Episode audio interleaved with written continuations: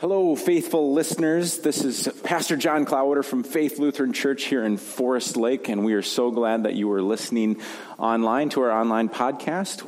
Thanks for being here. Thanks for participating in worship with us as we look forward to the week ahead.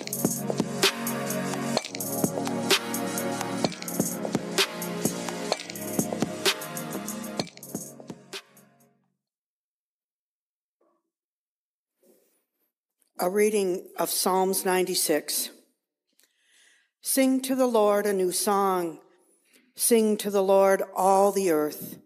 Sing to the Lord. Bless the name of the Lord. Proclaim God's salvation from day to day. Declare God's glory among the nations and God's wonders among all peoples. For great is the Lord and greatly to be praised, more to be feared than all gods. As for all the gods of the nations, they are but idols. But you, O Lord, have made the heavens majesties and magnificence are in your presence. Power and splendor are in your sanctuary. Ascribe to the Lord, you families of the peoples. Ascribe to the Lord honor and power.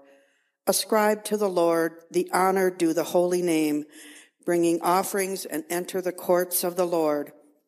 Worship the Lord in the beauty of holiness. Tremble before the Lord, all the earth. Tell it out among the nations. The Lord is king, the one who made the world so firm that it cannot be moved with judgment, the peoples with, with equality. Let the heavens rejoice and let the earth be glad. Let the seas thunder and all that is in it. Let the fields be joyful and all that is therein. Then shall all the trees of the woods shout for joy at your coming. O Lord, for you come to judge the earth. You will judge the world with righteousness and the peoples with your truth. The word of the Lord.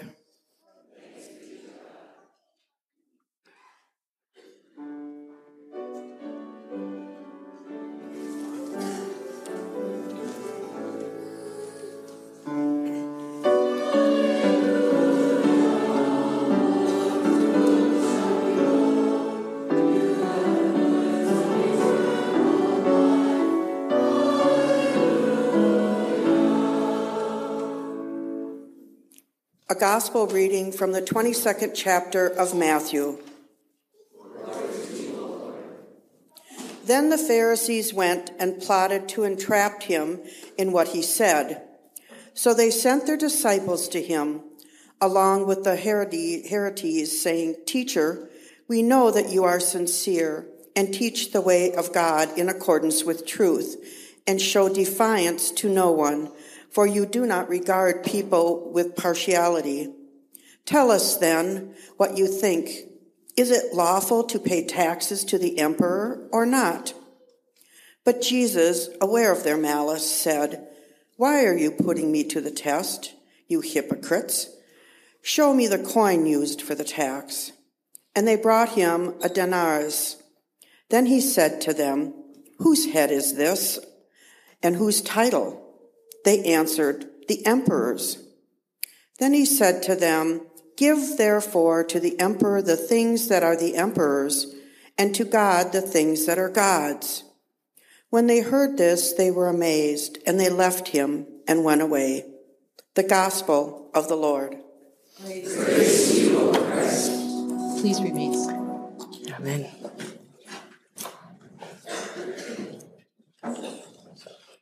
Well, grace and peace to you, dear friends in Christ. It's a trap. Maybe not all of you get this reference, but I couldn't help of think of this classic scene from Star Wars when reading our gospel story today. We find Jesus in the temple approached by an unlikely group of four folks, a Herod supporting pro Roman political group and a group of anti Roman occupation Jewish religious people. It's a trap. and the setup of the trap is taxes, if you can imagine that. Well, Jesus doesn't seem fooled for a second. He knows they are maliciously putting him to the test and calls them hypocrites in the first words that he says to them. He says, Okay, then, show me the money that you would pay your taxes with. And they show him a coin with a denarius, a denarius coin with the emperor Tiberius on it. Now, these coins, like the coins that Pastor John showed our kids earlier today, uh, would have words on them. And they would literally have something printed like Caesar Augustus Tiberius, son of the divine Augustus, which is what this coin says on one side. And on the other, Pontiff Maxim, which you may recognize the word pontiff as something that's used now to refer to the Pope. This title signifies the religious authority held by the Roman emperor. You see what a trap it is? It's a lot more complex than which historical figure's face is on the coin you're holding. Because the money itself proclaims the divinity of the head of the government that made that coin. So Jesus' response to this entrapment is give then to the emperor the things that are the emperor's, and to God the things that are God. And all those gathered were amazed,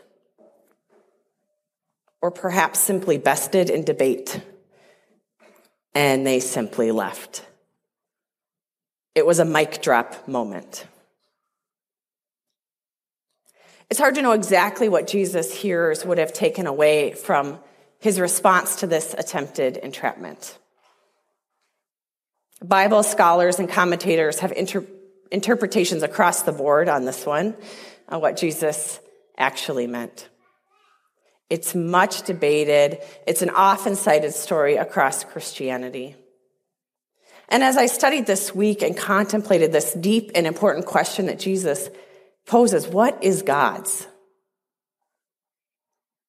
I kept returning to our psalm reading.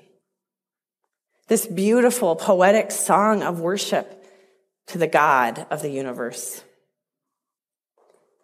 Our psalm, Psalm 96, is what's called an enthronement psalm, meaning it's a psalm that celebrates Yahweh or the Lord as a divine king.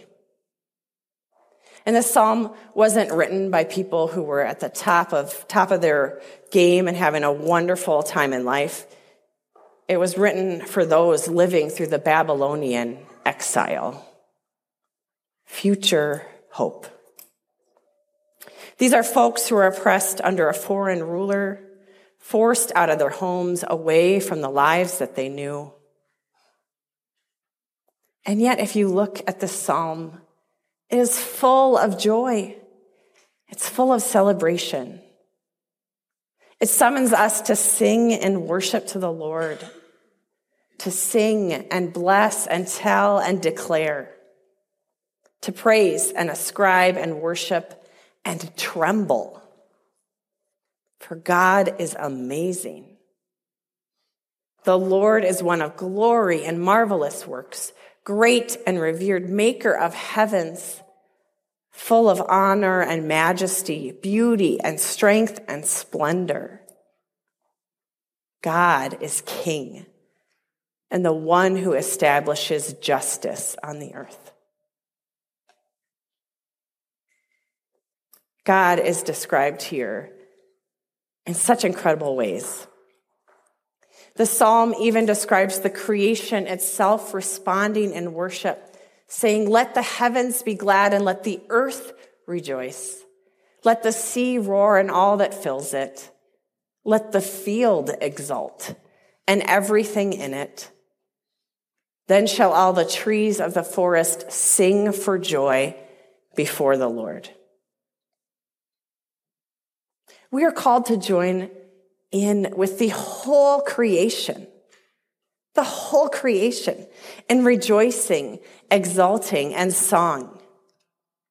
And we are to sing and worship among the nations, among all the peoples, above all idols, as families of the peoples and throughout all the earth. Now, personally, I love the image of joining in song with the trees of the forest and hearing the roar of the ocean as joyful applause for God.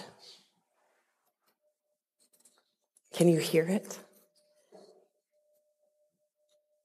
If we put these two Bible passages into conversation, this question of what things are God's and this celebration of who God is, something significant emerges.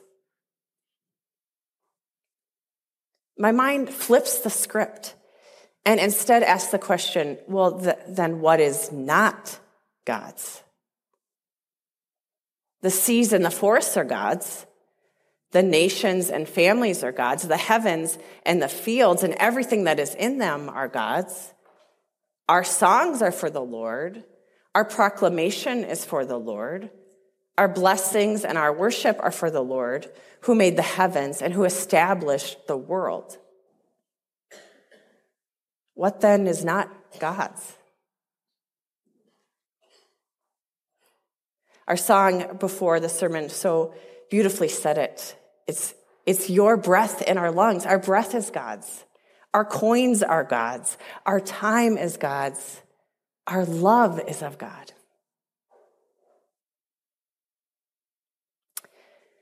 The great Archbishop Desmond Tutu said it beautifully.